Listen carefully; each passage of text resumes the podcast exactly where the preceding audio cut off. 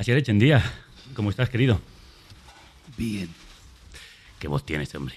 La verdad es que bienvenido a Carne Cruda, desde aquí el Compadres Barber Club, que teníamos muchísimas ganas de invitarte a esta carnicería que hoy se convierte en peluquería. Tú no eres mucho de cortarte el pelo, ¿no? No me dejan cortarme el pelo. Tengo unas ganas de quitarme este pelo, años 50. Me refiero también al sentido figurado del término. No. Bueno, es que a lo que me dedico iría de culo si me corto un poquito. ¿Cómo se hace lo de perder la vergüenza? Pues mira, yo creo que donde tienes vergüenza es el lugar más interesante en el que ahondar, porque lo que más vergüenza te dé es donde está lo mejor de ti mismo. Así que no te queda otra que investigar ahí. ¿Y cómo se investiga, cómo se enfrenta uno a esa vergüenza? ¿Cómo se la quita? Pues primero cagándote de miedo, reconociendo tu miedo, reconociendo que en el fondo es lo que necesitas para entenderte a ti mismo y para entender a los demás, y haciéndolo, no pensándolo demasiado, haciéndolo. Y mientras lo haces, descubriendo que es un placer de la hostia. Tampoco tienes pelos en la lengua. ¿Deberíamos decir más las cosas que pensamos?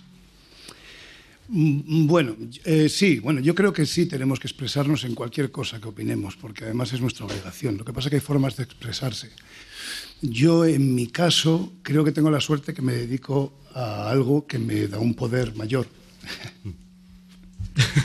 Se acaba de quitar la caspa. Ya que pero es así, entonces a mí me aburre un poco la opinión, en mi caso.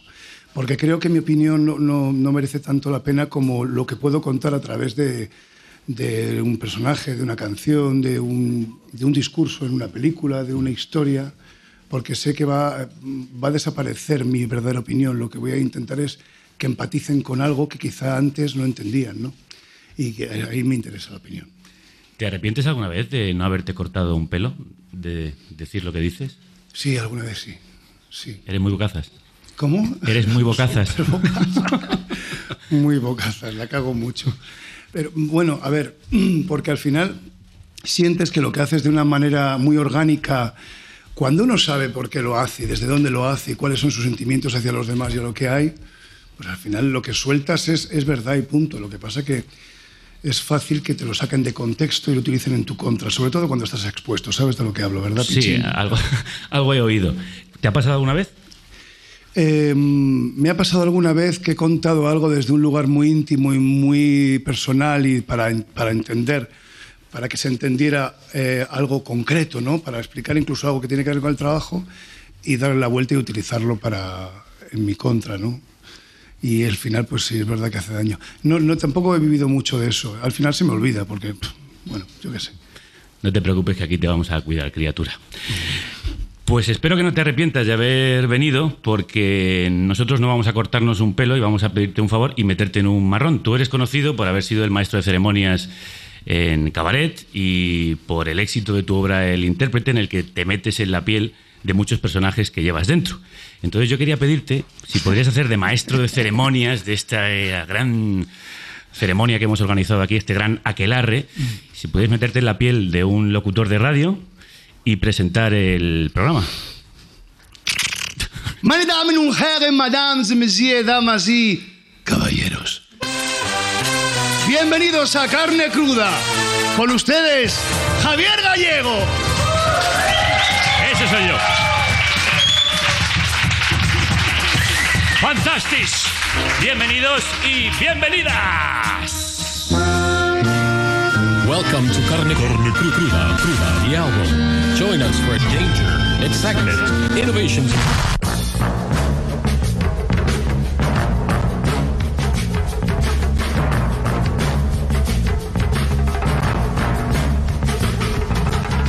Pues estamos en el aire, como Carrero Blanco.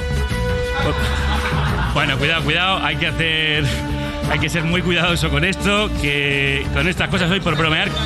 Perdón. Que nos meten en la cárcel. Sí, en estos tiempos es más peligroso hacer bromas sobre el franquismo que ser franquista, que están las condenas por las nubes, como Carrero Blanco. No, perdón. No, en serio, ahora ya lo digo en serio. Es que no he podido resistirme. Ya lo dejo que a este paso va a venir aquí la Benemérita y va a haber que salir volando, como Carrero Blanco. No, de verdad, lo siento, que es más fuerte que yo, pero Ahora en serio, voy a dejarlo, que me estoy ganando una condena y mi hermano pues no es rey de España. Ni mi cuñado. Bueno, cuñado es que no tengo, porque con Albert Rivera y con Bertín Osborne tengo el cupo cubierto. Y hablando de Carrero Blanco. No, no, en serio. Lo voy a dejarlo de Carrero Blanco. Voy a pegar un salto. Como Carrero Blanco. Sí, voy a saltar a otra cosa, que no quiero que esta sea nuestra última noche. Last Night, última noche, se llama este disco, el debut de nuestra intérprete musical invitada hoy al Compadre. Compadres y comadres, ella es Iseo, ha sido elegida por festivales y salas como una de las revelaciones del último año y tiene la llave para abrir todos los cerrojos. Como dice esta canción que suena, Locks. Bueno, pues esto seguro que va a dejaros con la boca abierta, y es mejor así, porque en estos días hay que abrirla si no quieres que te la cierren. Nosotros, ya lo habéis visto, los únicos pelos que tenemos en la lengua son los de la cresta. Con todos vosotros, con todos ustedes, en crudo y en directo, Iseo. 'Cause I'm a woman, can't you see that I'm a woman?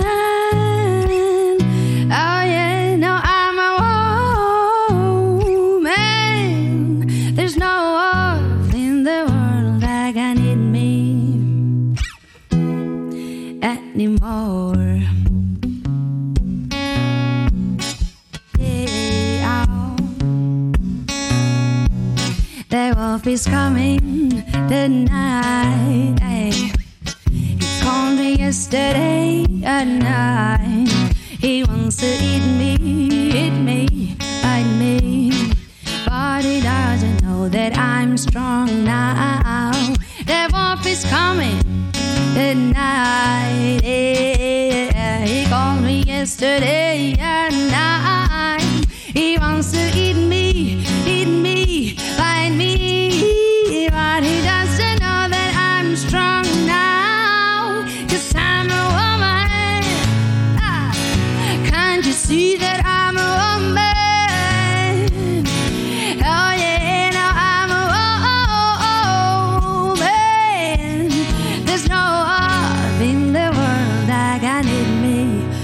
Anymore, do da dee dee dee down, do da da ba dee dee da ba down, da da da ba da ba, dee dee dee dee dee ba da ba ba. The wolf is coming at night. He thinks that I'm still a child. He wants to eat me. But he doesn't know that I'm strong now. The wolf is coming at night. He thinks that I'm still a child. He wants to eat me, find me. But he doesn't know that I'm strong now. 'Cause I'm a woman. Ah, can't you see that I'm a woman?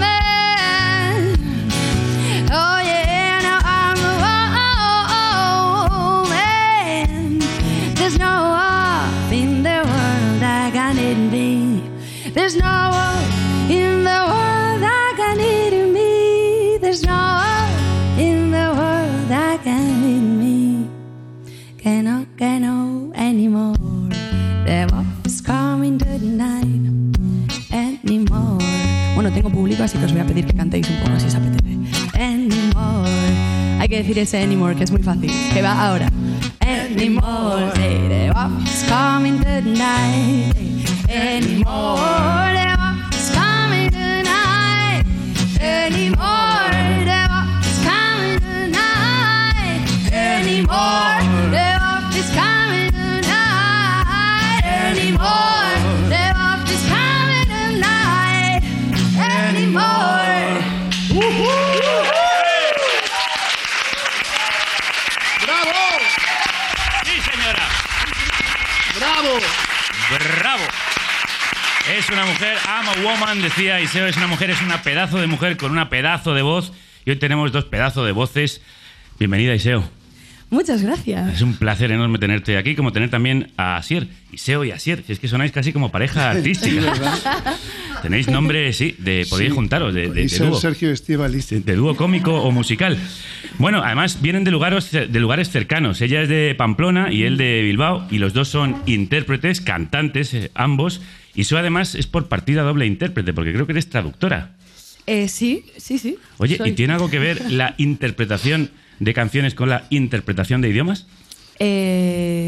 Yo creo que no, realmente. De hecho, había gente... buenas tardes, Javier, ¿qué tal? No. ¿Qué clase de pregunta es esa? Me di cuenta cuando yo decía que estaba estudiando traducción e interpretación, que había mucha gente que pensaba que se liaba porque pensaba que interpretación se refería a interpretación dramática, ¿no? Ajá. Y no. Amigas, amigos, si no lo sabéis, interpretar es traducir en el momento. Es cuando en la gala de los Oscar vemos a alguien que está hablando encima un poco más tarde en nuestro idioma, eso es interpretar. Bueno, es una de las acepciones de la palabra interpretar. Claro, sí, lo que tú acabas de hacer aquí también es interpretar.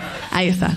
Y lo que hace en los escenarios el señor Asier Etxeandía también es interpretar. Y vamos a ir con él, después volveremos con Iseo, pero nos vamos con el otro intérprete aquí invitado. No sin antes contaros, Manu... Sí, que tenemos un hashtag, Carne Cruda Tour, y que hagáis fotitos y vídeos, pues para darle envidia a todos los que no han podido venir y para que podamos también pues presumir en redes de lo mucho que lo petamos. Aquí lo veis en el cartelito, Carne Cruda Tour.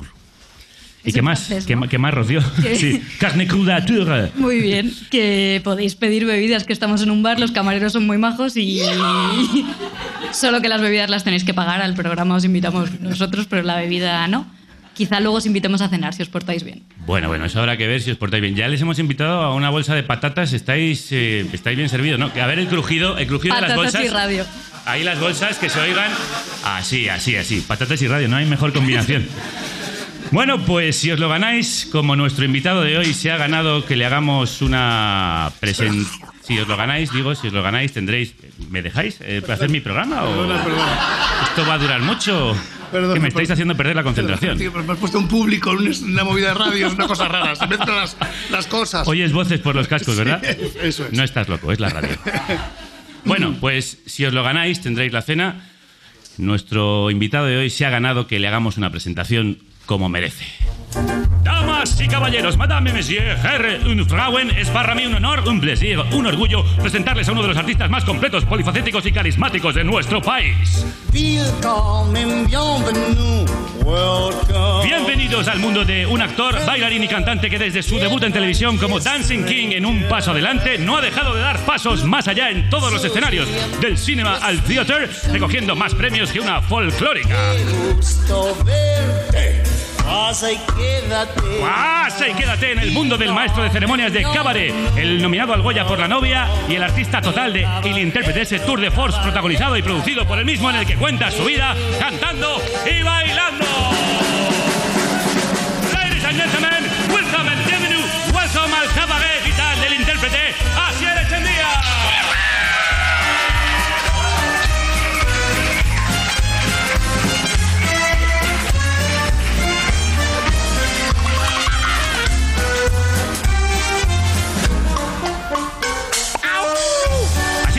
Gracias por invitarnos a tu cabaret vital. ¿Tú eres una cabaretera? Pero qué barbaridad de presentación. ¿Pero para qué me has hecho a mí presentar nada? Bueno. Es impresionante. ¿Sabes que he puesto a oír? Digo, pero esa no es mi voz. Pensé que... Digo, coño, sí es él. Lo has hecho muy bien. Bueno, uno aprende de los maestros aquí presentes. Sí, soy una cabaretera. Sí, sobre todo a ciertas horas de la noche ya. ¿Qué significa ser una cabaretera? Bueno, yo pienso que tiene que ver algo, a ver, lo del cabaret, lo de cabaretera, bueno, parece un tópico, pero tiene que ver algo con que lo oscuro, misterioso y a la vez lleno de vida te tiene agarrado por los huevos. A ti esto de la interpretación te agarró por los huevos, creo, gracias al dramaturgo Tomaž Pandur. Bueno, no exactamente. La verdad que desde que tengo uso de razón, tengo la sensación, siempre he querido ser actor y me he puesto a trabajar en ello desde muy pequeño y sobre todo ya... Hay como, bueno, estudio teatro y he hecho teatro por todos lados y teatro de calle. Lo que pasa que sí es cierto que cuando conocí a Tomaž Pandur fue como un... fue por fin encontrar al maestro que me dio las alas o poder trabajar al nivel que yo estaba buscando desde hace mucho tiempo. Y tuve la suerte de hacer 4 montajes con él en el que me descubrí a mí mismo, mis posibilidades ya no solamente como actor, sino como artista, pero gracias a él y porque tuve a alguien que era pues un verdadero guía, ¿no? Para los que no estéis muy al loro del teatro, Tomaž Pandur es considerado uno de los dramaturgos más importantes del planeta y de vez en cuando se pasa por aquí para hacer algunos montajes y en ellos ha estado Asier. Tengo que decir que Tomás murió el año pasado, pero... Ah, fíjate, esto no lo sabía yo. Pero bueno, de todas formas...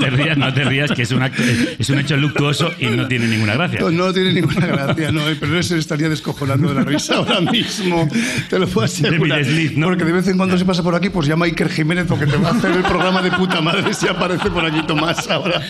Bueno, no conocía su muerte, pero se ha pasado por aquí cuando estaba en vida, ¿vale? Pero sí, grande, Tomaž Pandur es más grande. ¿Qué te enseñó?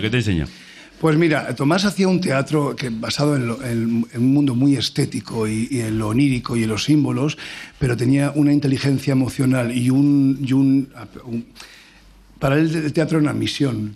Parece que suena un poco intenso, pero realmente no haces nada si no sientes muy por dentro que es para algo muy especial, no solamente para ti, sino para el testigo que lo está viendo. Y eso muy poca gente te lo transmite en esta profesión. Los que lo transmiten dicen, oh, esto es un flipao. Yo es que quiero flipaos en mi vida, porque creo que son los que cambian cosas. Flipaos trabajadores, ¿eh? Claro. Pero sí, él era alguien, pues para mí, superior, elevado, muy elevado. Tú dices que has tenido algunos maestros que te volvían un poco loco, ¿no? Que te decían cosas contradictorias o que... En la escuela de teatro igual. Sí. Sí, pero ya he perdonado ya. Vale. Ya está. Pues entonces pasemos página. Tenía 18 años, lo quería todo, lo que me digas va bien. Es un mundo raro de pedagogía lo de la escuela de interpretación, pero ya está. Cada uno hace lo que puede en la vida. Buscan la admiración del alumno más que su aprendizaje. No, tío, porque estás jugando con cosas muy personales continuamente para entender. O sea, tú para defender una secuencia lo primero que haces es matar a tu madre 27 veces en el imaginario, ¿no? Entonces lo difícil, hay muchas formas y técnicas, pero lo primero que te enseñan es a jugar con todos esos colores y poder adentrarte en cosas muy personales. El problema no es si te adentras, es cómo sales de ahí. Claro. Si te has metido lo suficiente. Y entonces ahí hay una línea que para la gente muy joven a veces desboca en ciertas escuelas. Y creo que es muy importante enseñar la técnica. Y eso es lo que estamos un poco carentes. ¿Sí? Creo. En mi caso estaba un poco... No, yo no hace mucho tiempo que me meto en una escuela de teatro así, de saber cómo está lo de amateur, pero bueno. Hay una maravillosa, que es el estudio Juan Codina, que es para mí ahora mismo lo más potente que hay en interpretación, en pedagogía. ¿Y dónde has aprendido tú a hacer tantas cosas? Porque no solo interpretas como actor, también bailas, también cantas. Eso es ya sabemos que es la mejor escuela. Pero aparte, la técnica de la interpretación, en el baile, en el canto, porque tú haces de todo. Hasta luego. Sí, se acaban de caer unos cascos, se han suicidado. Pues mira, te estoy haciendo aquí un Pepe Villuela. Pues lo tiro todo. Bueno, la verdad es que yo todo lo que he ido aprendiendo ha sido por curiosidad. Desde muy pequeño, la situación que yo vivía fue para mí necesaria para dedicarme a esto, porque el colegio sacaba todo muy deficientes y luego me zurraban el resto de los compañeros, sufría un bullying de cojones. Entonces mi única salvación era encerrarme en mi habitación, tú lo has visto, encerrarme en mi habitación e imaginarme lo que yo siempre he soñado desde que tenía 5 años prácticamente, que era ser artista. Da un poco de pudor decirlo de ser artista, porque parece que está relacionado con el folclore y todo esto, la folclórica. Pero yo creo que el artista simplemente es que está en busca del arte, ya sea de la forma que sea. Y yo estaba desesperadamente en busca de la música, de la interpretación, del performance, de sacudir, de la búsqueda y todo eso. Y entonces yo creo que la curiosidad es lo que a mí me ha hecho aprenderlo de una forma autónoma. O sea, no, porque, bueno, en la escuela, por supuesto, 5 años de escuela y siempre he intentado hacer todos los cursos monográficos que he podido, pero... Todo ha sido por una curiosidad muy grande y por intentar ponerme a prueba todo el rato a mí mismo para saber si era verdad lo que estaba haciendo en ese momento. Y de ahí nació la obra que le ha dado fama en los últimos 4 años a Asier, entre otras muchas que ha estado haciendo, El Intérprete, una creación en la que recrea su propia vida y hace un desnudo integral, hablándonos desde su infancia. Esta noche es 22 de marzo de 1984. Esta noche tengo 9 años. Estoy solo en mi habitación, solo pero en compañía de todos vosotros, mis amigos invisibles. Solo contra el rincón para hacer mi exorcismo, contra el miedo, contra el dolor, para cantar las canciones que he aprendido, y compartirlas con vosotros, mis amigos invisibles. No me tengáis miedo, solo soy un actor, un cantante, el intérprete. Yo adivino el parpadeo de las luces que a lo lejos... El intérprete, la obra multipremiada recientemente, por ejemplo, con el premio Orcilla, enhorabuena, en la que te desnudas de alma para abajo para contar tu vida. ¿Por qué? ¿Por qué lo hiciste? Bueno, yo creo mucho en el acto psicomágico. Realmente empezó con una cosa práctica, porque después de La Avería, una obra de teatro que... Bueno, pues me dieron el Max a mejor actor protagonista, yo estaba pues erecto y no volvía a trabajar en 2 años. No tenía ni para el metro. ¿Qué dices? Sí, bueno, pero esto es así. Esto es así. O sea, después del Max... Bueno, pero da igual. La leyenda del premio es verdad, que te dan un premio y te vas a la mierda. Pero, de todas formas, esto es así. O sea, todo, cualquier figura de la interpretación, cualquier actriz o actor que conozcamos ha pasado por momentos que no tiene para comer, porque es así. Bueno, pero creo que cualquiera que nos dedicamos un poco a la comunicación. Entonces, para mí fue necesario para decir qué es lo que yo siempre he querido hacer, lo que es para lo que estoy hecho, qué es lo que hago realmente, que no he hecho todavía. Y era la música, pero la música desde un punto de vista en el contarme, ¿no? Porque creo que no había hecho música antes porque lo que tenía que contar no era tan interesante. Sí, pero no era el momento de hacerlo. Y creo que debía a mi niño interior, al que se comió todos los marrones de la razón por la que yo ahora soy actor, le debía el por qué estaba todo ahí, ¿no? En esa habitación. Todo, la vergüenza, los anhelos, la crítica política, religiosa, social, todo lo que necesitaba y que todavía me sigue acompañando. Entonces, para mí fue una especie de acto psicomágico que tenía que hacer. Dije, es ahora o nunca, si no te desnudas es tu obligación como artista, o sea, de exponerte, lo has elegido, te jodes, lo tienes que hacer. Y esto te arde dentro de verdad, porque ahí tienes algo que contar realmente, pero te tienes que exponer, porque si no, no vas hasta el final, tienes que hacerlo así. Claro. Entonces el cague es importante, pero el ritual psicomágico que se produce es tan balsámico que entiendes que este es el motivo por el que te dedicas a esto, vamos, que al final es el único motivo para hacerlo. Y la verdad es que a mí me ha venido muy bien, porque estoy muy bien, estoy curado. Sí. ¿Cuál era el...? Y el público que ha venido a verme también. Sí. Bueno, un público además muy fiel. Ha convertido muy casi las representaciones del intérprete en el Rocky Horror Picture Show español, porque va la gente en masa, repite y canta las canciones con Asier. Sí. Soy como Rafael ya. O como Rafaela. Como Rafaela Carra. Tengo mis días. El día que soy Rafael, otro día soy Rafaela. Rafaela. ¿Y esto por qué crees que ha sucedido? Pues yo creo que en el fondo todo lo que es la comunicación, la música, el teatro es para crear empatía y para que el testigo, porque yo me gusta llamar al público testigo, porque si no hay un testigo no tiene sentido la historia de uno. Yo lo vivo así. Se siente identificado y dice, esta cosa que a mí me fascina, decir, me pasa igual, joder, me pasa igual, si es que me pasa a mí también, y no me ha entendido ni Dios nunca. Y yo sé que hay muchos así, que nos hemos sentido que no encajábamos en la sociedad, o que nos cortaban nuestros sueños, o que hacíamos toda la mitad por un miedo, terror a ser aceptados, y mucha gente lo lleva desde la infancia, y creo que ataca a todas las profesiones. Entonces creo que se sentía muy identificado, o sea, había gente que lo había visto hasta 60 veces. ¿Qué dices? Sí, una mujer maravillosa, Marian, que le mando un beso desde aquí. Tiene muy buen gusto, además, ella eligiendo los espectáculos. Sin duda, y a los actores. Bueno, pues yo, más que el Rocky Horror, a mí la obra me recordó a un Hedwig and the Angry Inch. Hombre, es que eso es una maravilla. El relato desde la infancia de un niño raro y sensible que se sentía solo, lo que llevó a Asier a meterse en la piel del actor.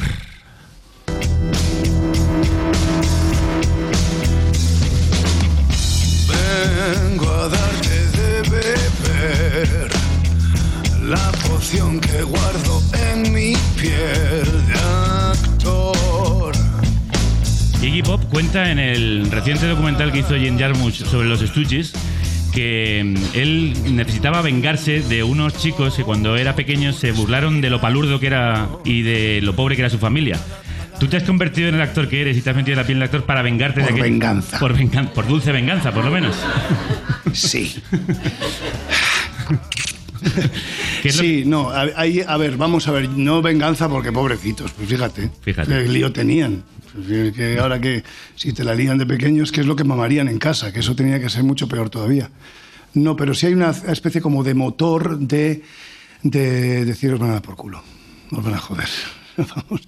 Por todo lo que me habéis hecho. Sí, pero yo ahora mismo yo estoy en casa, soy feliz, o sea, me refiero, doy gracias a que ocurriera eso, porque creo que fue, pienso que todo es por algo, yo soy muy intenso para eso, pienso que lo que das es lo que recibes y todo es por algo. Y a mí, si no hubiese pasado por eso, yo no me dedicaría a esto seguramente, ni tendría la necesidad de entenderme o de sentirme un poquito, no una mierda, ¿sabes? Uh-huh. Hay formas de no sentirse una mierda. No eres el único, de hecho, que ha salido... ¿Que se siente una mierda? No, que no se siente, consigue no sentirse una mierda y que ha salido de un agujero como ese, del bullying, del maltrato. Tú hace unos meses compartiste en Instagram una carta escrita por el músico, ilustrador y diseñador José Luis Algar que dirige a quienes lo atacaban cuando era niño, como a ti.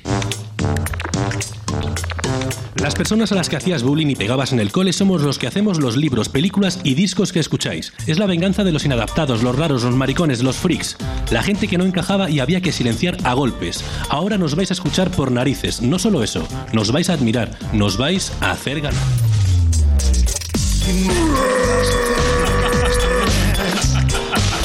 Quédate cerca de mí. Estoy dispuesto a dar. Soy tu héroe, si te me dejas querer. Al final aquellos que te querían mal han acabado queriéndote y admirándote. Bueno, un día me llamó un chaval, además de fiesta, de repente, oye, que es muy tarde, y yo también estaba de fiesta, me importó. Y entonces me dice, oye, Asier, tío, mira, yo es que soy uno de los que estaba en el colegio contigo, jesuitas, te lo hicimos pasar de puta pena, perdona, tío, porque éramos unos gilipollas, estamos súper orgullosos, yo estoy súper orgulloso, venga, tío, perdona, porque y yo no me puedo creer. Anda, mira. Flipando, o sea, sí. Oye, ¿cómo acabamos con el acoso en las escuelas? Porque tú hiciste una campaña cuando compartiste este texto que además tuvo mucha repercusión. Es que el problema es que está en la educación desde los padres y en casa. Es que cómo la acabamos. Yo creo que está ahora en una movida de conciencia que antes ni existía. Que es que era así, era lo más normal. Es que ser guay era ser el que humillaba a los demás. Ahora creo que empieza a ocurrir algo en las escuelas, pero es que es tan jodido porque si eres un poco fuerte, tienes una motivación en tu vida... Pues está bien porque sales adelante, pero si eres un poco inseguro, pues pasan los casos de los niños que de repente se suicidan, porque no pueden con ello. Pues es algo que arrastras toda tu vida. Si cuando ya eres mayor el no sentirte aceptado o que todo el mundo te dé la espalda y ya puede acabar contigo, imagínate cuando eres niño, ¿no? Claro. Es que no lo sé, la verdad que no lo sé. Yo por eso vuelvo a lo de la opinión, que más que la opinión, mi labor es de repente que el que venga a ver al teatro se enamore de ese niño que le daban de palos. ¿Quién eran tus amigos imaginarios, los que te cuidaban? No tenía muchos, yo tenía público. Yo no tenía uno al lado. No me fío yo de... No me fiaba yo de un fantasma al lado, me hubiese asustado. Sí, no. Pero de una troupe de fantasmas no. No, para nada. Y encima sentados así, mirándome. Sí. Eso yo lo tenía controlado. Digo, pues ahora os voy a contar, porque era diferente. No lo tenía... Nombres no.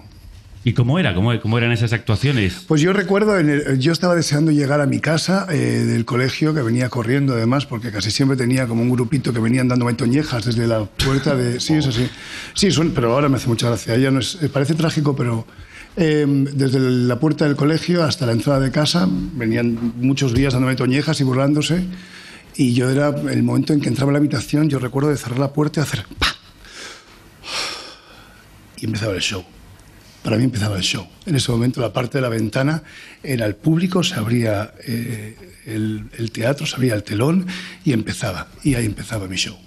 Y me lo imaginaba con tanta fuerza que muchos días terminaba llorando de emoción, de alegría. Yo no podía ni seguir cantando. Estoy cantando y decía...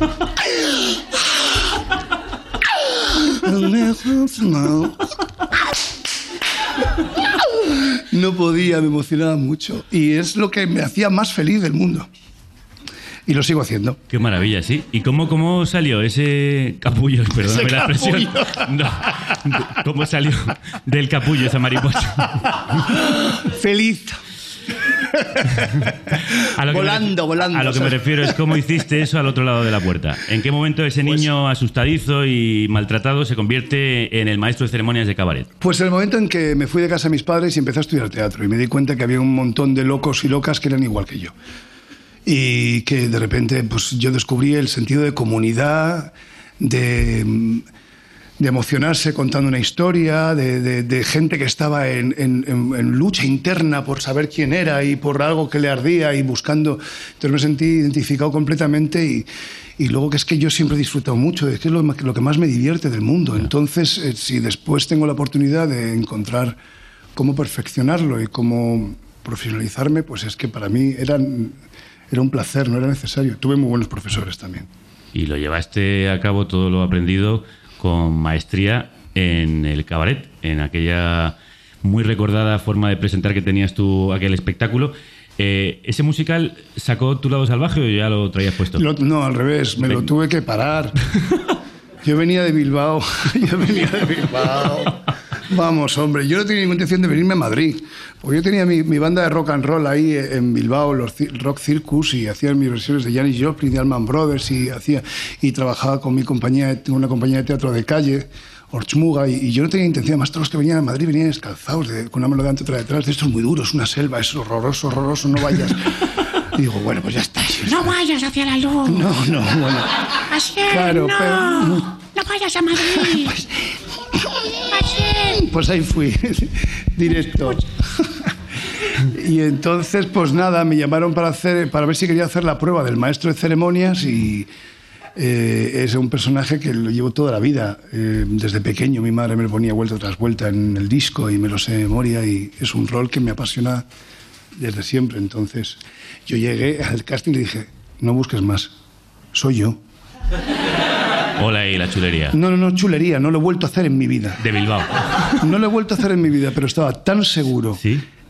Lo tenía tan claro que no iba a encontrar otro que lo hiciera mejor que yo, perdón, pero es que era verdad en ese momento. Y era verdad. O por lo menos con esa determinación de que es que era mío. No lo he vuelto a hacer, ¿eh? Nunca he vuelto a tener los cojones detrás. Pero ahí sí, era mío. Lo tenía claro y era cierto. Oye, ¿la provocación y la libertad del Cabaret corren peligro en este país? Hombre, no puede existir, te meten en la cárcel, ¿no? Eso dicen, sí. Eso está pasando, sí. Eso está pasando. El Cabaret comenzó en tiempos de guerra y era precisamente en los barrios bajos y para criticar lo que estaba ocurriendo. Y era reírse de las miserias y reírse de uno mismo y del de enfrente y de la política. Pero claro, ahora es como... Yo tengo la sensación de que estamos dando la vuelta, estamos volviendo hacia atrás. Los 80 y los 90 eran mucho más punkis, mucho más... Había una contracultura y había un meneo y una necesidad y ahora resulta que es todo lo contrario, ¿no? Volvemos a una tradición, a un miedo y a un orden que a mí me asusta y me aterroriza. Y todo eso, bueno, el Cabaret, el teatro en sí mismo, el arte es desorden, ¿no? Por eso quizá persiguen a los cómicos, a los titiriteros, a los teatreros. Claro, no les interesamos nada porque no decimos lo que pensamos, cambiamos a la gente. Ah, que amigo. Pues, claro, que es diferente, claro. En cuanto lees un libro tú cambias. Eso no interesa nada. También corre peligro, sí, el teatro.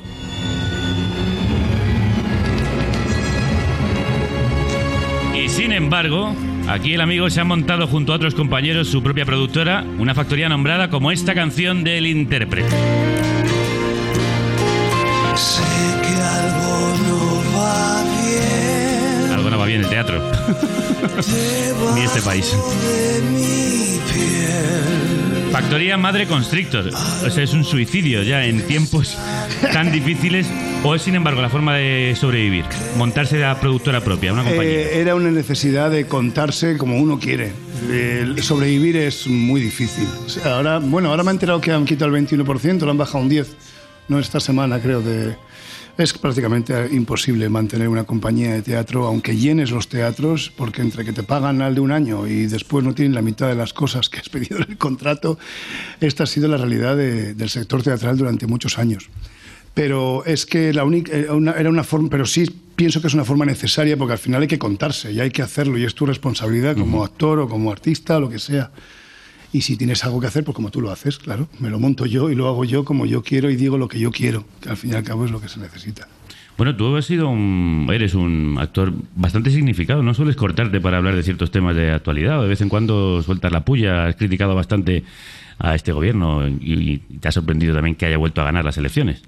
Sí, claro, pero ¿quién no? Bueno, no sé. Yo es que... Bueno, pues hay unos...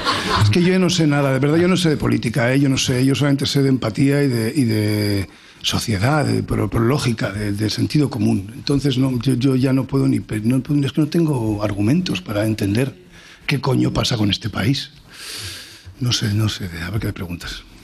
Bueno, pues vamos a interrumpir un momento esta charla para informar de la nueva política de nuestro país, que se parece, por cierto, a la vieja. Conectamos con el PSOE andaluz de Susana Díaz, que ha empezado su campaña para escucharla. Susa News. El informativo de izquierda según se mira desde la derecha. Comenzamos. La Organización Mundial de la Salud declara al PSOE partido homeopático. La OMS justifica la decisión en que el Partido Socialista diluye la ideología de izquierda. Además, añaden que su eficacia no está comprobada. Descubren que la gestora del PSOE se construyó sobre un cementerio. El hallazgo se produjo cuando decenas de muertos salieron de sus tumbas rumbo a un mitin de Susana Díaz. La candidatura de Susana Díaz lanza el hashtag 100% PSOE. Se barajó 33% Endesa, 33% Iberdrola, 33% Gas Natural, pero resultaba demasiado largo. Otro inconveniente es que no sabían a qué atribuir el 1% restante. Los productores de Cal Viva apoyan la candidatura de Susana Díaz a las primarias del PSOE. Según afirman, la presencia de Felipe González en los actos de campaña nos garantiza visibilidad y posicionamiento.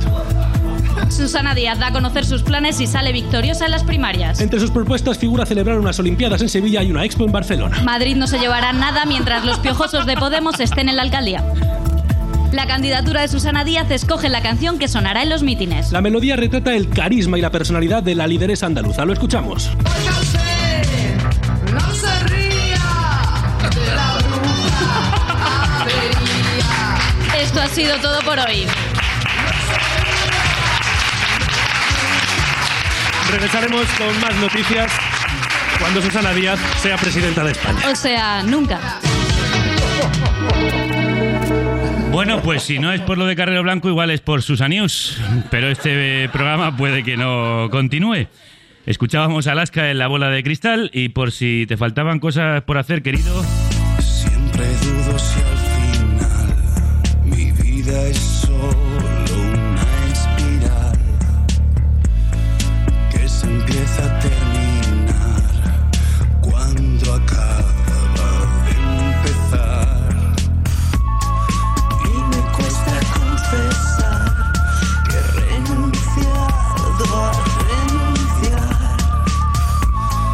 y si cabe una vez más aún me debo preguntar porque a mí me cuesta tanto. Has grabado hasta con Alaska y Fangoria este porque a mí me cuesta tanto. A ti te cuesta ser como la gente normal, como dice la letra de esta canción, pero no te cuesta tanto hacer de todo. ¿Cómo lo haces, macho? Pues no lo sé. Yo creo que lo que me pasa es que si me paro me meto en unos bosques tan horrorosos que tengo que estar ocupado haciendo cosas. Yo tengo que estar inventando, porque es que se me ocurren cosas muy buenas. Y lo disfruto mucho. No lo sé, tío. Es que, no sé. ¿Tú crees? Te doy la sensación, ¿no? Sí, yo tengo la sensación de que... Y de nervioso, así, de que hago muchas cosas. No sé por qué lo dices. No sé, tampoco yo. Sí, pero ¿qué te da la música que no tengas en el teatro o en el cine? La música va directamente a un lugar que te atraviesa, va directamente al corazón. Hay algo como... inmediato y puedes contar muchas emociones de golpe solamente con una atmósfera, con una canción. Una canción es como, por eso El Intérprete, para mí, los intérpretes antiguos, es que para mí desde Edith Piaf, Asier Vicious, es que eran intérpretes porque eran como prolongaciones de sí mismos para contarse y para explicarse, desde su pinta, su sonido, su forma de cantar, que se veía el alma en todo eso. Para mí eso te lo da una canción, es muy difícil que te lo dé un texto solamente, una... Hay algo que es que en la música ya te lleva a lugares y a épocas y a territorios donde uno se entiende mejor. Bueno, por ejemplo, estuvo como maestro de ceremonias del homenaje que se le hizo a Bowie en Madrid y en Barcelona. Maravillosa esa presentación que hiciste, donde además él nos recordaba que podemos ser freaks, podemos ser seres de las estrellas, podemos ser arañas de Marte y sentirnos bien con nosotros mismos. Podemos ser lo que nos dé la gana. Eso es. Además es un placer tan grande cuando por fin te das cuenta de que eres por fin lo que eres, la mejor versión de ti. Con los músicos de Bowie, ¿eh? Eso es muy fuerte. Sí, muy fuerte ha sido eso. Y era muy fuerte verte ahí con los artistas que pasaron por ese escenario, que además estuvieron a la altura de las circunstancias. Pues eso es lo que nos descubre El Intérprete y nos descubre Asier Etxeandía, que uno puede ser quien quiera y meterse en la piel de muchos. Oye, ¿en qué pieles te vas a meter en el disco que estás preparando? ¿Va a ser glam, rock, electrónica, cabaret, tango? Pues mira, tío, hay una cosa que a mí me revienta y son las definiciones. Entonces hay algo que necesitamos continuamente. Es que, ¿qué te voy a decir? Todas las influencias con las que llevo yo viviendo, que es que además no tengo prejuicios con la música. Yo lo que he intentado es que sea real, pero estoy entre la electrónica, el funk, el rock and roll, el pop, porque soy súper popero y porque soy de la época de Michael, Freddie, Prince, Madonna, y creo que había algo en la forma de mostrarse que es muy divertido, pero... lo que más me interesa ahora son sonidos como Hot Chip o el Sound System, ¿no? O lo que he vivido con Radiohead, pero claro, todo eso ¿cómo lo explicas? Ahora lo mezclas con Silvio Rodríguez y lo mezclas también con Rafael y Rocío Jurado y también con Camilo VI, ¿por qué no? Todo esto mételo ahí y esto es yo. Entonces, claro, es difícil de explicar, pero tengo la suerte que me he encontrado con Enrico Bárbaro, que es un músico alucinante con el que llevo trabajando 4 años con El Intérprete, que ha entendido mi mundo perfectamente y estoy haciendo con él las canciones que llevo escritas desde que tenía 20 años, que nunca me había atrevido a ponerlas realmente en contraste conmigo. O sea, saber esto soy yo, esto es así, y efectivamente es el momento. Y bueno, ahí está. ¿Para cuándo? El año que viene. Además me lo voy a hacer todo yo. Entonces, con mi sello me lo voy a pagar yo, me lo voy a hacer yo porque no tengo la gana de que nadie se meta donde no le llaman. Creo que estás buscando un local para hacer ruido. Sí, por cierto, estoy buscando un local en venta. Entonces aprovecho. Llamen al número que aparece en sus pantallas. Un local, sí. Ah, no, que es la radio. Que lo ponemos en braille, el número. A ver. Necesito un local de unos 100 metros cuadrados para hacer ruido y tengo unos 75.000 euros ahorrados para pagarlo. Y sé que es muy poco dinero, pero me da igual la zona. Entonces, ¿cómo era? info@fmconstrictor, ¿qué más? .es. Pues ahí. Si alguien tiene un local. Si alguien quiere venderme el local, es negociable lo del precio. Depende de si de repente me puedo poner una oficinita también, pues yo podría pagar más, pero está jodido. Bueno, y después de estos minutos publicitarios, un aplauso para este anuncio subliminal. Pues ya lo habéis escuchado. Es difícil de explicar lo de Asier Etxeandía. Lo mejor es que vayáis a verle y que le escuchéis. Con música. Como el disco que esperamos tuyo, te vamos a despedir, Intérprete. Después de hablar con todos los intérpretes que hay bajo la piel de Asier Etxeandía, es momento para descansar y para decirte que tú te me has dejado querer y que se te quiere. Muchas gracias, Asier. A ti, Javier, a ti. Grande.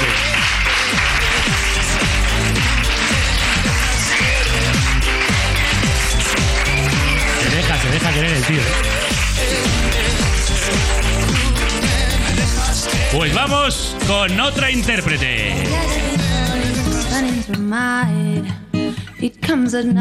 Que dice que tiene una voz en lo más profundo de su cabeza.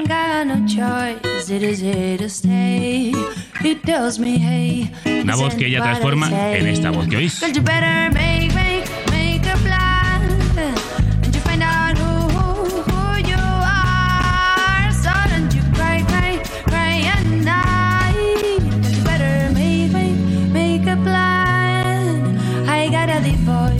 Tiene voces dentro como Asier y como él se mete bajo la piel de un personaje. Leire Villanueva en el escenario es Iseo, nombre que es una versión de Isolda, la amante de Tristán, en la famosa leyenda irlandesa. Por cierto, ¿por qué lo elegiste de nombre de batalla?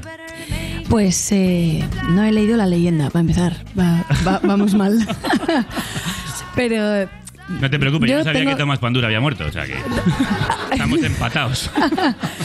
No, son cosas que pasan. Son cosas que pasan, no. De hecho, mi hermana me regaló la historia hace un par de cumpleaños míos y todavía no la he leído. Pero bueno, ¿por qué lo elegí? Pues mira, yo creo que hay momentos en nuestra vida en los que nos salimos como de nuestro cuerpo y somos capaces de ver la situación desde arriba o desde fuera, ¿no? Ajá. Desde frente. Y el momento en el que esta historia llegó a mí, pues para mí fue un instante así, en el que salí de mí y vi...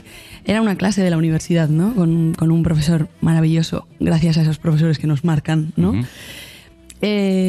Y nos estaba contando la leyenda de Tristán e Isolda. Entonces yo salí de mí y vi cómo estábamos todos allí, pues era segundo de carrera o algo así, y teníamos pues 20 años, más o menos, y vi cómo éramos niños en aquel momento, ¿no? Y el hombre disfrutaba tantísimo de dar sus clases y de contarnos esas historias, y para mí él era un cuentacuentos más que un profesor, ¿no? Porque se enrollaba, se iba por las ramas y aquel instante me pareció muy mágico, ¿no? Uh-huh. Muy, muy de cristal. Entonces me quedé con la copla. Eso, no he leído la historia ni nada. No sé si Isolda era buena o mala o qué hizo o si murió, ni siquiera, no lo sé, ¿no? Pero poco después pues estaba yo... bueno, yo llevaba ya tiempo componiendo mis canciones y demás, pero me vi en el momento de decidir cómo me iba a llamar a mí misma, ¿no? Cómo iba a llamar a mi alter ego. Y entonces vino esta historia a mí y dije, pues claro, mi hija, o mi hija, o yo. Bien. Se va a llamar así, ¿no? Y como mi hija todavía no está en los planes, pues así fue. Oye, ¿y ayuda a tener un alter ego, meterse en la piel de un intérprete para subirse a un escenario? Bueno, el tema del alter ego... Yo utilizo este concepto, pero realmente en el escenario soy yo. Soy yo y en las canciones también soy yo. Iseo es un poco mi psicóloga, ¿no? Digamos, la psicóloga del aire. Y nos llevamos muy bien. Muchas veces me han preguntado qué relación tenemos y pues tenemos una relación muy buena. O sea, no le pago y escucha toda la mierda que tengo que sacar, ¿no? Entonces, todo funciona muy bien. Es una relación muy sana. Y digamos pues que encima Iseo... Lo saca por la maquinita de la música, ¿no? Entonces es perfecto. Pues nosotros queremos que Iseo tome posesión del cuerpo del aire y lo haga sobre el escenario de esta carnicería barbería, que hoy es una silla de barbero. Así que no te cortes un pelo o córtatelos todos para interpretar. ¿Qué canción? Pues voy a cantar The Wave. The Wave, la ola. Es. En crudo y en directo, Iseo.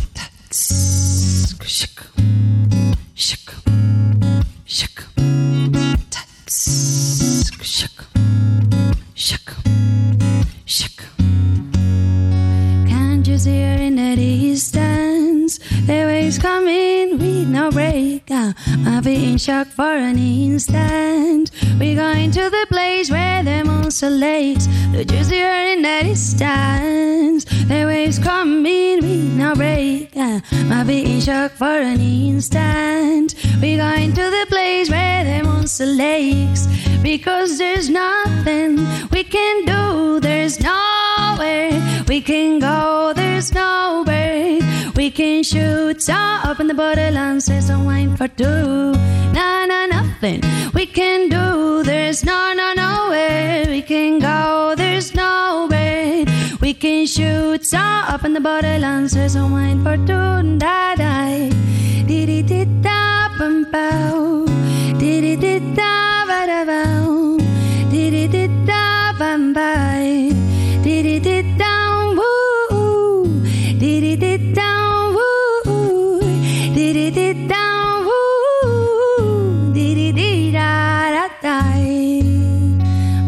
Body like a feather fly, and don't you cry. Move your body like a chord float.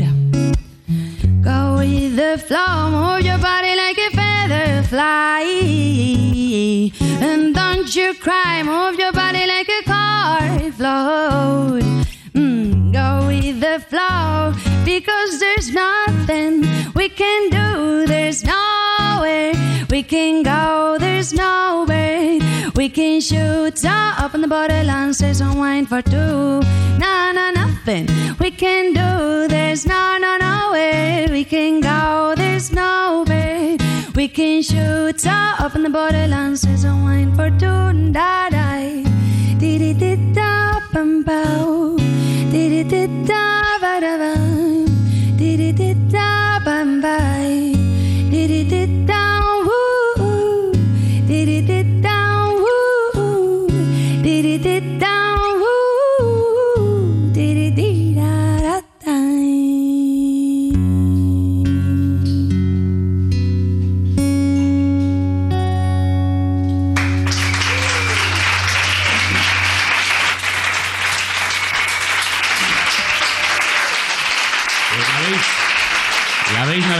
Entera la ola, ¿verdad?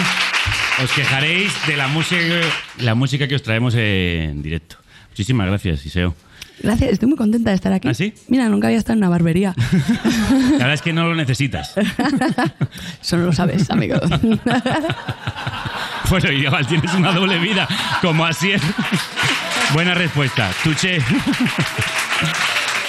Tenemos aquí otra intérprete de armas tomar y de almas tomar. Como Asier, Iseo ha interpretado a otros, como hizo en esta magistral y celebradísima versión del Wicked Game de Chris Isaac.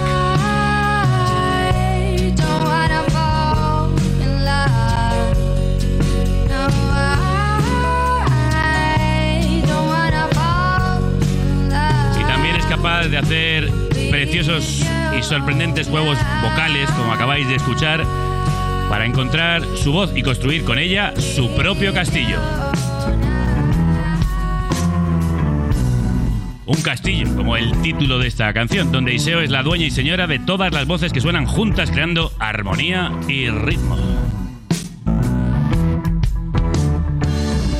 Leire, ¿cuándo descubriste que podías hacer tantas cosas con tu voz? Pues probando, como todo en la vida. Pues sí, probando y viendo que, mira, pues me lo paso bien. Un poco así, ¿eh? De forma muy, muy natural. ¿Cuándo empezaste a cantar? Pues desde muy pequeña, imagino, ¿no? O sea, tampoco te voy a decir, escribí mis primeros temas cuando tenía 9 años, porque no es así.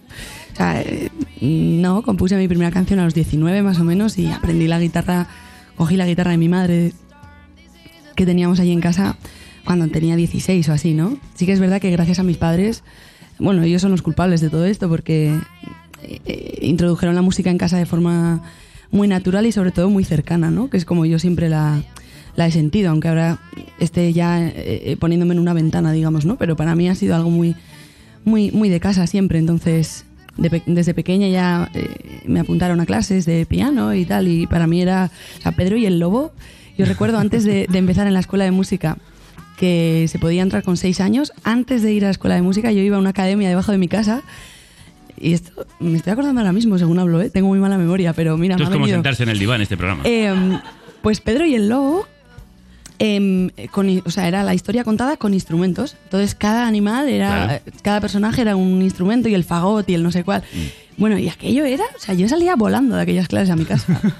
Sí, porque era muy pequeña, o sea, igual tenía 5 años y es el momento en el que, o sea, los niños se creen todo, ¿no? Eso, claro, es la maravilla. Entonces, si tú les abres la puerta y les dices que con la música se puede hacer todo eso, pues eso ha sido gracias a mis aitas. Y, claro, y bueno, y cantar, pues sí, imagino que, bueno, en Nochevieja de pequeñas, mi hermana y yo en la familia, el 31...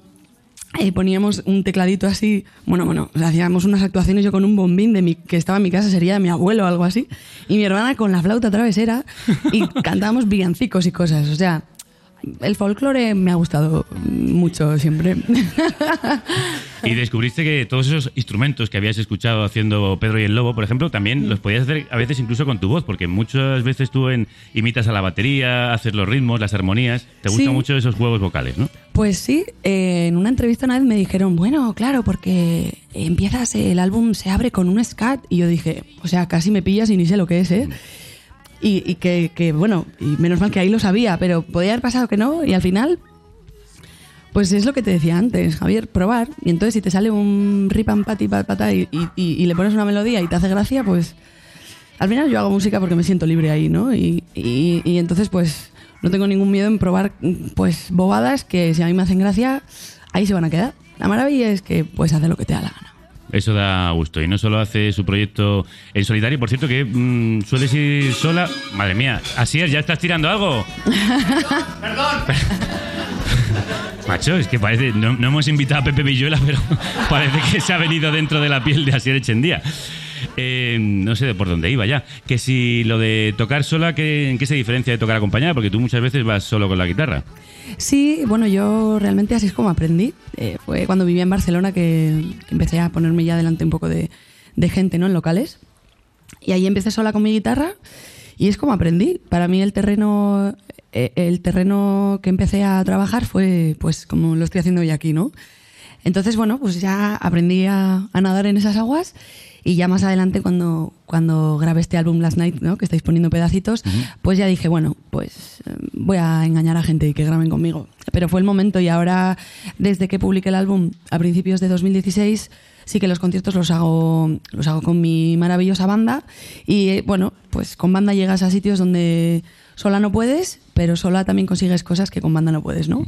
Y ahora la mayoría de los conciertos los hago con mis músicos, pero también a veces están esos acústicos que llegan muy cerca, ¿no? Momentos como este. Sí, eso es. Te agradecemos mucho que hayas estado aquí. Habrá una última canción de postre para cerrar el programa Por Todo Lo Alto de Iseo, pero ahora tenemos que seguir con otros intérpretes, los intérpretes de la actualidad.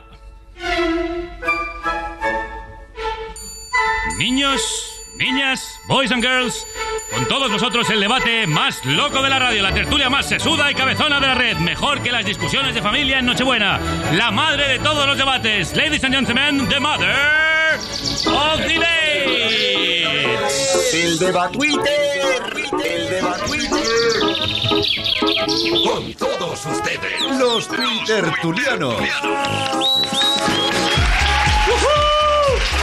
Twitteras y tuiteros, bienvenidos a este debate Twitter en el que vais a ser juzgados por enaltecimiento del terrorismo. ¿Empezamos?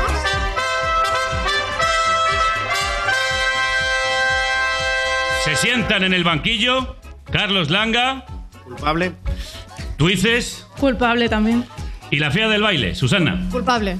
Bueno, pues no hay nada más que juzgar. Y como fiscal general del debate Twitter, de Real, Mariano Rajoy. Bienvenido, señor presidente. Presidente, sí, bueno, ellos son culpables, yo soy presidente, en fin, esas cosas. Sí. Bueno, todo esto del juicio de debate tuitero viene a cuento de la sentencia que le ha impuesto la Audiencia Nacional a la tuitera Cassandra Vera por hacer chistes sobre la muerte de Carrero Blanco, como ya hemos señalado, 1 año de cárcel. ¿Alguno de vosotros, rojos, maledicentes y sediciosos, se atreve a subir la apuesta? ¿A buscar 2 años de cárcel, 3 años de cárcel? ¿Algún chiste sobre el fascista volador? Para empezar, hola, buenas tardes. Hola, buenas tardes, ¿qué tal? ¿Cómo estamos? Y no, de rojo nada. O sea, tú has puesto patatas fritas. Te has vendido al capital. Totalmente, claro. Ah, vale. Al imperio americano. ¿Alguien tiene? Esto es la fea del baile. Tú dices, ¿tenemos algún chiste sobre...? Bueno, yo más que un chiste espero que esto sirva para que esta vez sea la gente la que explote. Y salgamos a la calle a protestar por nuestros derechos. Bien, bien dicho. Bueno, en fin, Gallego, yo quería... ¡Orden! Quizás el chiste sea nuestro gobierno, en fin. Bueno, está feo que lo diga usted mismo. Bueno, pero a veces hay que reírse de uno mismo para verle un poco las cosas. Sí, no sé. mucho Rajoy y muy Rajoy. Está siendo español. Una bromita bomba sobre Carrero. Perdón por el chiste, Langa. No, que creo que sin proponérselo la Audiencia Nacional ha marcado el fin del franquismo. Sí, no, ha marcado el fin del franquismo. O sea, del franquismo. Si los fachas fueran listos... Ahora abrazarían el blanquismo. O sea, Franco es un tío, un penoso que murió en la cama, un loser. O sea, y ahora... Sí, Carrero Blanco es intocable. Es el Mahoma de los fachas ahora. O sea, claro. Tendrían que abrazar a ese personaje. O sea, eso que decían de que Carrero Blanco iba a sustituir a Franco, yo lo había oído. O sea, se ha producido. Ajá. Y luego otra reflexión... Bueno, un momento. Si Carrero Blanco es el Mahoma del franquismo... Entonces, ETA lo estaba mandando a la montaña, ¿no? No sé si Rajoy tiene que voy anotando, si quiere Gallego, luego se lo paso a Soraya, en fin. Usted vaya anotando las penas. Y luego, Perdona, Rajoy. Sí, adelante. Pues, si vas a ir a la cárcel. Y luego, ya que la audiencia... Ya que voy a ir a la cárcel, y yo que trabajo con el humor y la Audiencia Nacional se mete, me gustaría que no entrase en el fondo, sino también en la forma, ¿no? Y que te dijese, dale una vuelta, no tiene punch, o sea, casposo, igual si un gangoso lo hubiera dicho, hubiera ganado, no sé, que nos ilustre un poco cómo hacer humor, ya que está en estos lares. Muy bien, bueno, pues voy a dictar sentencia, 5 meses de tortura escuchando discos de Bertín Osborne y visitando el plató del hormiguero. ¡Hala! ¿La fea del baile? Yo quería decir que en este tema hay que volver a los clásicos. Lo de todos mis ascensos, el último fue el más rápido. Es de Tipicoll, sí. Y es de un libro de 1984. Hoy irían a la cárcel por eso. Bueno, es muy sintomático. O sea, de pero 1984. Eso ya está todo sustancial. Sí, es muy curioso. Muy curioso. Luego también te quería contar que el otro día yo tuve una ocurrencia muy ingeniosa sobre Lincoln. Ah. Lo que pasa que es que no me atrevo a tuitearla. ¿Por qué? No vaya a ser que... No, no insistas. No, venga, dale, que tengo marido y 2 perros. Bueno. Yo no quiero terminar en la misma celda que en La Pantoja. No, por favor. Que hay gente que ha venido a verlo y a escucharlo. Son otras jurisprudencias. Venga, dale. Venga, no seas tímida. Que no. Bueno, pues entonces nada. Un año restaurando la Basílica del Valle de los Caídos. Oh. Y ahora vamos a lo que os ha traído aquí hoy. El repaso de la actualidad. Twitter. Información con carácter en 140 caracteres.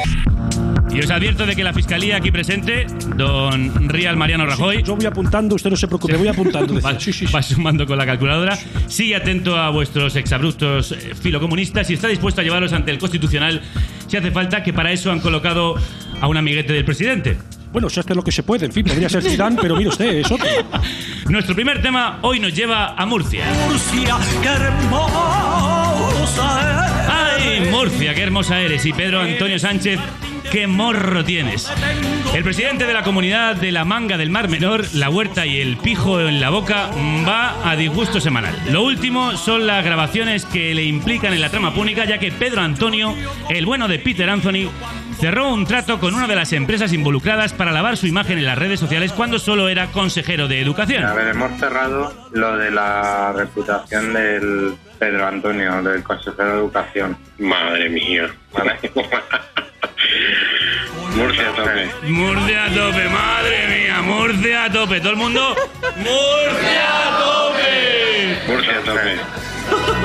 Bueno, pues vamos con nuestros tuiteros y tuiteras twittertulianos a tope. Langa, dale. Bueno, porque le ha salido de puta madre, ¿no? Porque él quería reputación en las redes y la tiene.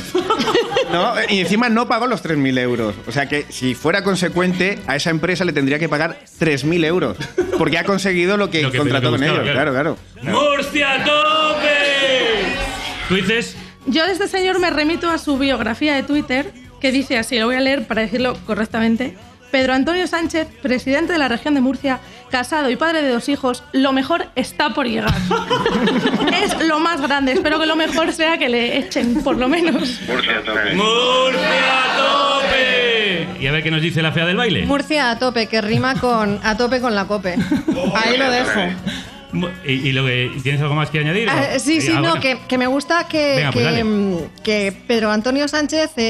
presidente de Murcia, habla en español, no en murciano. Yo lo agradezco. Hombre, se le entiende. Bueno, yo si quieres, si no me vas a preguntar cómo... Ahora, un momento, en el buzón de quejas de murcianos estarán llegando ahora mismo muchísimos mails. Bueno, tenemos... Ha sido Susana. He sido yo. Ha sido ella, la fea del baile. @lafeadelbaile, las quejas a ella. Podéis contratar unos traductores porque a lo mejor, pues bueno, en fin, las cosas. Lo que decía es que yo me enteré en el último Consejo de Ministros que Murcia era España, porque, mire usted, yo a veces solo pienso que España es Madrid... Y es Galicia, en fin, y a veces pues me enteré en el último Consejo de Ministros, me dijo la Soraya que sí, que son de los nuestros. Sí. Y en fin, yo no sabía nada. Son de los nuestros, aunque tienen el cantón de Cartagena, que son... Bueno, son sus cosas. Son un poquito independentistas. Una curiosidad sobre las grabaciones, al principio creían que estaban encriptadas y no, estaban en murciano. Días y días trabajando, pero... ¿Hay algún murciano en la sala? No se atreve. Vale, menos mal. A tope, desde aquí le deseamos a Pedro Antonio Sánchez que dure poco en el cargo y se mude a otro pisito. Y que no se preocupe, que siempre puede hacer como Gregorio Serrano, director general de tráfico, que no ha tenido reparos en arreglarse una bombonera a costa de todos los españoles. Yo tengo un pisito que me compré hace un mes, de eso tan chiquitito que no cabe uno de pie. Sí, así es. El de Gregorio Serrano no es tan pequeño como el de la canción, tiene unos 90 metros cuadrados. Serrano no tiene derecho a ocuparlo porque es propiedad de la Guardia Civil, pero eso le dio igual, encargó una reforma tasada en 50.000 euros. A vosotros, tuitertulianos, que seguro que vivís en cuchitriles con sueldo de plástico, tejado de uralita y estructura con aluminosis, os dejo que critiquéis al bueno de Gregorio Serrano y a su vivienda, Tuices. Es gracioso de que vivimos así porque vivo en un piso de 20 metros y duermo con la nevera a los pies de la cama. Dicho esto, Gregorio... Eso te pasa por roja. Totalmente. Dicho esto, Gregorio a tope. Yo estoy... Pobre hombre... Ay, perdón. Pobre hombre... Está bien, los rojeras no sabéis de tecnología. En fin, son cosas. Que ya tenía hecha la reforma, con lo que eso estresa. Ajá. Eso es horroroso. Sí. Y yo desde aquí, pues como soy muy generosa, porque soy roja... He buscado en Idealista y a 3 calles de donde le han quitado ese piso a este señor hay un piso guapísimo, bajo, exterior, 30 metros, sin amueblar, sin comisión de agencia, por el módico de precio de 575 euros. Servicio público, un aplauso. Gregorio a tope. Gregorio a tope, Murcia a tope, Gregorio a tope. ¿La fea del baile? Después de ocupar un piso de la Guardia Civil, me informan mis fuentes de que Gregorio Serrano ha pedido el ingreso en la CUP e incluso se ha cortado el pelo con una motosierra para ser más cupero todavía. Bueno, después de los murcianos, los cuperos pueden ir lanzando sus quejas al buzón de la fea del baile. Susana, un aplauso para ella. Pero ahí también necesitáis traductores, en fin, si es que os hacen falta, en fin. Aparte, sois todos unos envidiosos. ¿Por qué? Bueno, yo, por ejemplo, me pierdo en mi casa, no sé encontrar el camino de la tele a donde está el marca, quiero decir. Usted se pierde en general en este país. 8 millones de votos demuestran lo contrario, gallego. Sí. En fin. Siga leyendo el marca.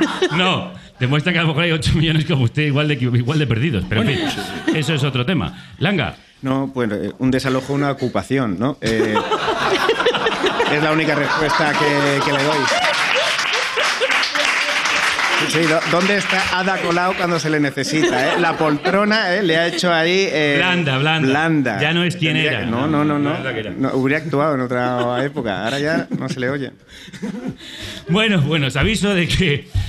Por ahora habéis hecho valoraciones que os pueden costar varios años de prisión, ¿verdad que sí, presidente? Pues la verdad lo tengo todo apuntado, pero es que ya no me acuerdo, porque no entiendo mi letra. No entiendo su letra, claro. Bueno, pues a ver si seguimos sumando. Marchando una de hashtags.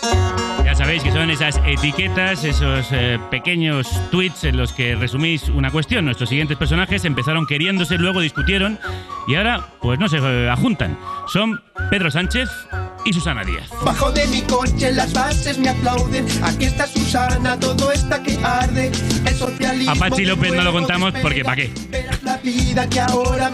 Bueno, el caso es que la batalla entre susanistas y sanchistas ha entrado en terreno sucio. El último round ha tenido como protagonista el crowdfunding que montó Pedro Sánchez para financiar su campaña. Ahí tenéis a Pedro cantando con los enanos maquineros. Y el caso es que el Tribunal de Cuentas, a petición de la gestora del PSOE, órgano imparcial donde los haya, como hemos escuchado, construido encima de un cementerio, se ha pronunciado sobre esta forma de financiación y ha dicho que no, que lo del crowdfunding no cuela y que si Sánchez se quiere financiar, que lo haga a través del partido. Desde aquí queremos ayudar a Sánchez y os pido que le deis, en forma de hashtags, ideas para recoger dinerito. Langa. Antes de nada, un preámbulo. Vaya tela la gente que pide crowdfunding, Javier. No sé a quién me estás mirando y a mí me parece también una desfachatez ir por ahí como los pobres con la mano abierta pidiendo pasta. No sé de qué me hablas. Bueno, más duros de robar. Sí. Pues mira, algo así. Bueno, no, en este país depende de cuánto robes. Bueno, depende del partido, quiero decir. Y de los cuñados y los primos esas y cosas, los hermanos, sí, esas cosas. Pues vamos al hashtag. Almohadilla es triste de pedir, pero más triste es ser del PSOE. A tope con el PSOE. Y bueno, tengo otro, Almohadilla, que le fiche una multinacional. Ah, no, espera, que para eso tienes que llegar a ser secretario general y presidente. Está en un bucle. Ha quedado atrapado en un bucle espacio-temporal. Que venga de nuevo Iker Jiménez, que lo hemos necesitado anteriormente. ¿Tú dices? Yo creo que podría poner una tienda online y los hashtags que propongo son Almohadilla Pedro Entrepreneur y Almohadilla regala abrazos de Pedro a tus seres queridos con sueltas preciosas.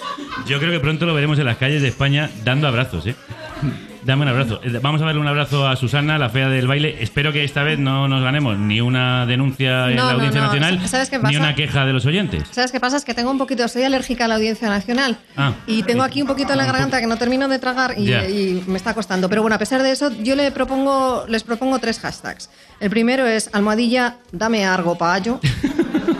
Aquí los gitanos empiezan a escribir para quejarse. Muy bien. No, tú sigue. Es que no hay una que no ataques, macho. Almohadilla, he perdido el bus, ¿tienes un euro? Uh-huh. Y el tercero es, tengo el síndrome de Cowden. ¿Esto qué es? Yo es que no sé lo que es el síndrome de Cowden. Es aquí. Lo del Paco Sanz Se inventó una veo pasar una pelotilla de esas del oeste. No sé. Se ha hecho un silencio incómodo. Yo no sé qué es el síndrome de... Lo del calvo este que ha querido engañar a la gente pidiendo dinero, haciéndose pasar por enfermo, que decía que tenía el síndrome de Cowden. Vale. Tú sí que estás alérgico hoy, ¿eh? Estás un poco rubio. No, sí, me queda un poquito fuera de juego. Igual es que hay momentos de la actualidad que se me pasan. Bueno, pues hablemos de otra cosa, de televisión. La televisión es nutritiva. En realidad, de Radio Televisión Española. En 2012, el PP decidió cargarse el sistema de elección del presidente de la corporación que instauró el gobierno Zapatero y que precisaba de una mayoría de 2/3 del Congreso. Con la reforma de Rajoy, la elección volvía a ser por mayoría simple y así pudo colocar a los títeres que le apetecía. Yo nunca vi televisión porque es muy fome. Sí, y eso es exactamente lo que pasó, que ya nadie volvió a ver, o casi nadie, la televisión española, ni a escuchar mucho Radio Nacional. A ellos tampoco les importó mucho, claro. Pero ahora, y para que no parezca que sufre una nueva derrota parlamentaria, el Partido Popular ha votado con el resto de los grupos por volver al sistema de 2/3. Es decir, ha votado contra sí mismo. Pues, bueno, Gallego, no sé si me vas a preguntar porque me has dado de hostias hasta en el carnet, quiero decir. Bueno, no sé. ya usted me las dio antes. Nosotros lo hacíamos para que la gente leyera, en fin, así apagan la tele, cogen un libro, no lo decís tanto los rojeras, eso, pues en fin, esas cosas. Y ahora encima, pues hacemos lo que nos pedís. Pedís más televisión, pues toma Cárdenas y disfruta la parrilla, quiero decir. Ahí la tienes, toda tuya, Gallego. Estamos disfrutando como enanos. Bueno, pues el Partido Popular está asustado porque el chiringuito se les cae, así que os pido ideas para nuevos programas en la tele y radio públicas. Empezamos por la fea del baile ahora.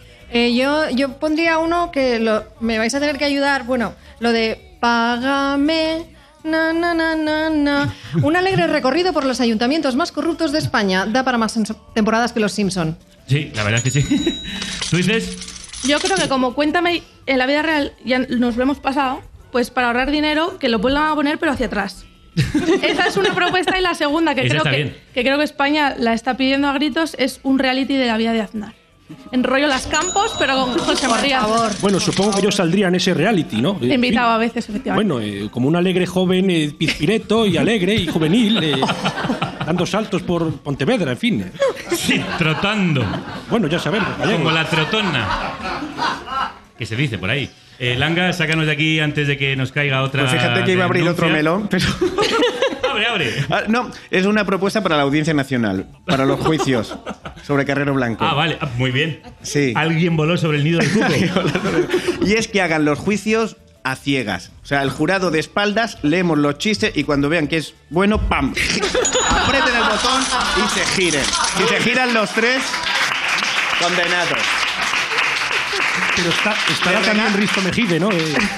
Le regalo el formato. Está Risto también ahí dando... Sí, estará. Bueno, no está nada mal. Creo que la Fiscalía tiene ya material para empapelaros de por vida, pero quién sabe, todo se puede superar. El unfollow de la semana. Sí, bueno, esto es lo que lleva haciendo la fea del baile toda la sección. O sea, desparramar su odio y rencor a través de las redes. Para inspiraros hoy, os voy a pinchar esta alegre tonada.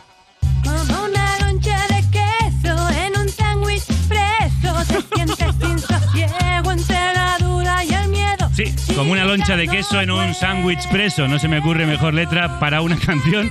Hay que agradecer a Flos Marí, uno de los grupos de referencia de esta sección, y de Alfonso Latorre, que nos ayuda a prepararla. Sube. Iseo, a ver si aprendes a cantar. A mí me recuerda a Soraya. Me recuerda a Soraya, quiero decir, a veces cuando estáis subiendo. En las fiestas, sí. Bueno, os toca recomendar unfollows, es decir, a quién dejar de seguir. Empezamos por la campeona en este sentido. Pues a la Audiencia Nacional, porque pretende establecer los límites al humor que solo les interesa a unos pocos. De todas maneras, ahora que estoy pensando, si por unos cuantos tweets meten en la cárcel a una tuitera, ¿a mí qué me van a hacer? ¿Me van a atar a una silla y me van a poner a Juan Magán a todo volumen? Eso podría ser muy duro. ¿Tú dices? Yo le hago un follow a Lucía Carmen Cerón, que para el que no lo sepa es la directora del Instituto para la Mujer, que la semana pasada en una entrevista dijo perlas como que la brecha salarial existe porque nosotras trabajamos menos para cuidar a nuestros niños en casa, buscamos trabajos más temporales y mal pagados, y la más grande, que dijo que los asesinatos machistas ocurren por celos o por, y cito, un no sé qué malentendido. Un no sé qué. Así que por pensar que el patriarcado es un Pokémon legendario, un follow a Lucía Carmen Cerón. Mariano, esta la ha puesto usted. Sí, me has pillado leyendo el marca. Sí, ya se nota. Como cuando la nombró, ¿verdad? Sí. Más o menos lo mismo, Langa. Pero quiero preguntar, ¿lo dijo en serio o en broma? El problema es si lo dijo en broma. La Audiencia Nacional va a ir a por ella. Va a ir a Chirón. Yo, a riesgo de no ser muy original, también a la Audiencia Nacional, ¿no? Por la condena de 1 año a Cassandra Vera y de destrozarle la vida a esta chica. Pero bueno, pues está enseñando mucho sobre el humor. Sí, eso sí. Que no tenía ni idea. De los humoristas os viene muy bien saber algo. Bueno, después de tanto odio, vamos con el amor. La Twitterpedia. La ternura, el cariño, el momento de señalar a los tuiteros y tuiteras a los que abrazaríais, estrujaríais y comeríais a besos. Bueno, peluchines, peluchinas, decidme a quién lleváis en vuestro corazón. Susana, no sé si llevas a alguien, porque tú eres muy de odiar. Sí, yo llevo a @danibordas por perlas como estas. Para hacer chistes de Carrero Blanco yo voy a Perpiñán. Esto vosotros los jóvenes a lo mejor no lo entendéis. Tiene otro que dice: lo malo de ir a comprar Aquarius sin mallas de runner es que todos saben que te estás cagando vivo. Y luego también cuenta que cuando él era pequeño decían que los dinosaurios se extinguieron hace 65 millones de años. Hoy acabo de leer lo mismo, dice Dani Bordas. Rigor, por favor. Dani Bordas, pues nos apuntamos esa cuenta. Tú dices, vamos con tus recomendaciones. Yo recomiendo a @oneafter909/baja. Es complicadito el nombre, ¿eh? Es una canción de... Era tuitero, no clave de wifi. Es una canción de los Beatles. Es en plan intenso. Que tiene perlas como las siguientes. Si un coche sale de A hacia B a una velocidad media de 80 km por hora, a la vez que otro sale de B hacia A 95 km por hora, por favor calcule la libertad de expresión. Y mi favorito, que es sobre todo fino, un saludo a mi madre, que me ha dicho que sea fina hoy. El régimen del 78 me aprieta el chocho. Está bien, muy rimado, muy bien. Poéticamente es que es intachable, vamos, no se puede decir nada. Garcilaso. Langa, mejora eso. Va a ser difícil. Bueno, pero yo recomiendo a @sabibenputa. Un tuitero que la gente encanta. ¿De dónde saca los nombres? No lo sé. Es que la semana pasada traje uno, bueno, no, el mes pasado, uno que dibujaba. Y dije, recomendar así es difícil, es verdad. Sí, ahí estuviste un poquito flojo. Pero es muy bueno, seguirlo también.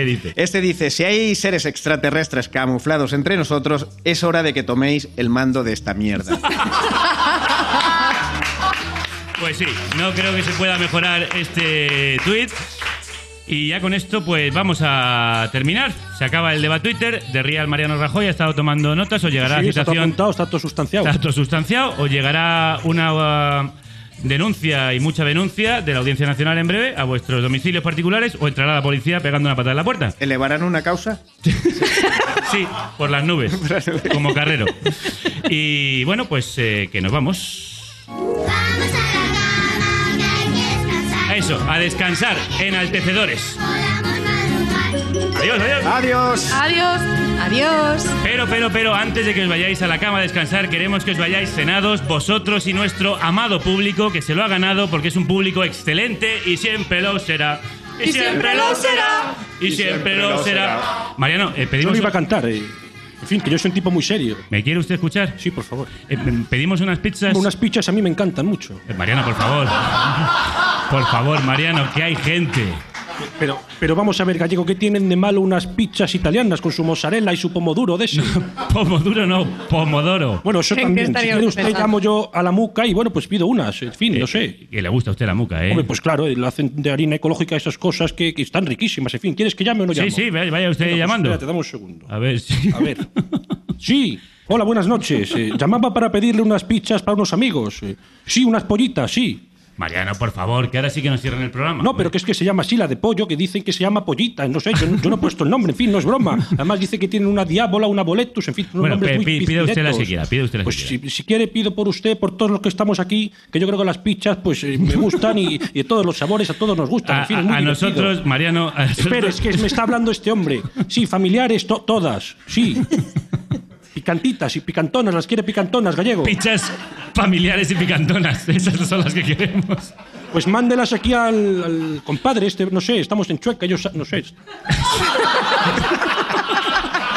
Sí, aquí saben bastante de eso. Que manden las pollitas, que creo que son las que más bueno, gustan pues, por aquí. Las va usted mandando, ya nos las comemos, en fin, venga. Bueno.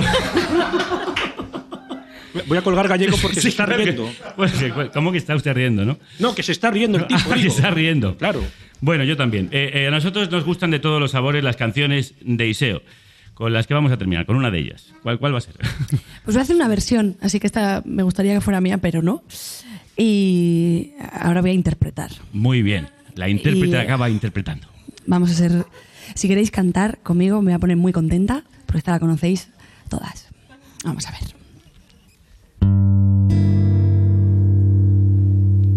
Bésame, bésame mucho,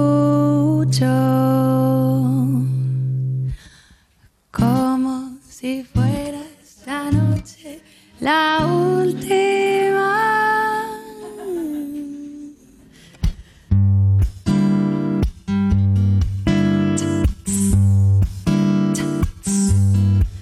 Ay, ay, bésame, bésame mucho, como si fuera esta noche la última vez. Ay, ay, bésame, bésame mucho. Miedo a tenerte y perderte. Después no oigo nada. Bésame, bésame mucho. Ay, como si fuera esta noche la última vez. Ay, ay, ay, ay, ay, bésame, bésame mucho. Tengo miedo a tenerte y perderte después.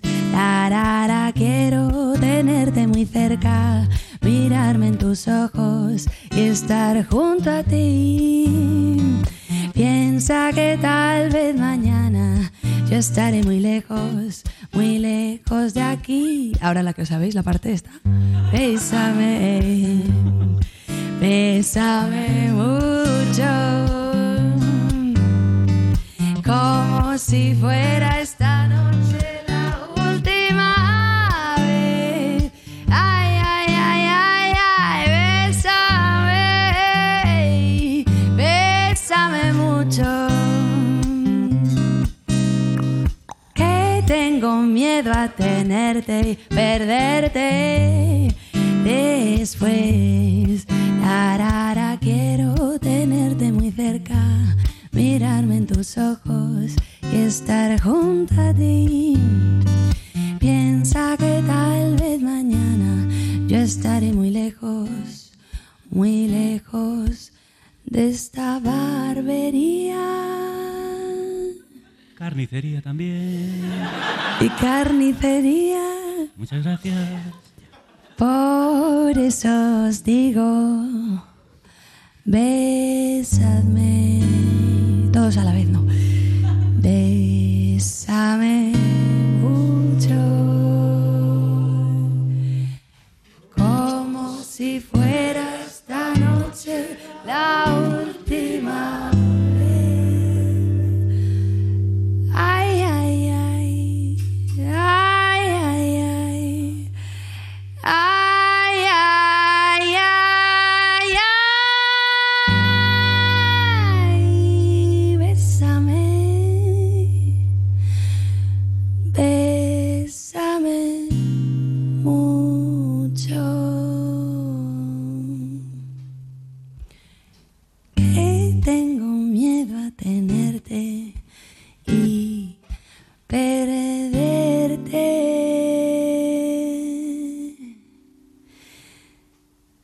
después.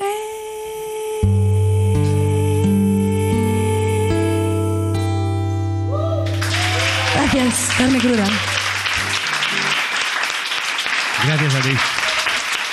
Iseo, besándonos con su voz, pone el broche insuperable a esta noche tan requetegrata que hemos tenido, que hemos podido acercarnos a vosotros y a vosotras y veros las caras y besaros con la música y con la radio, como también hemos sentido vuestro beso, porque a veces tenemos miedo de perderos.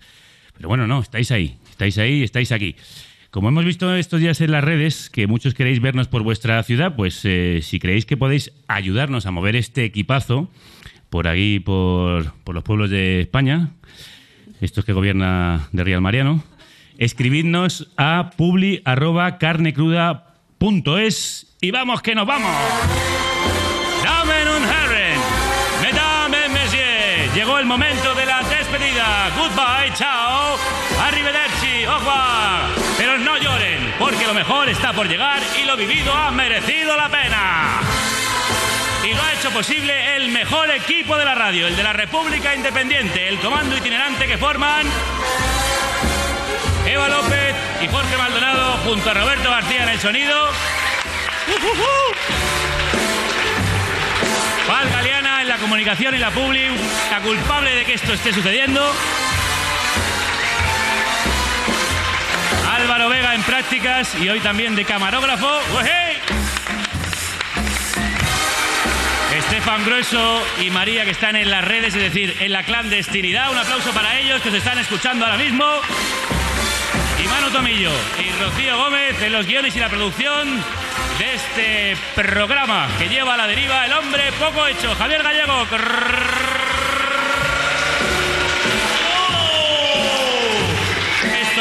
Esto es todo, amigos. Volvemos al compadre en un mes. Ayudadme a despedir. Que la radio...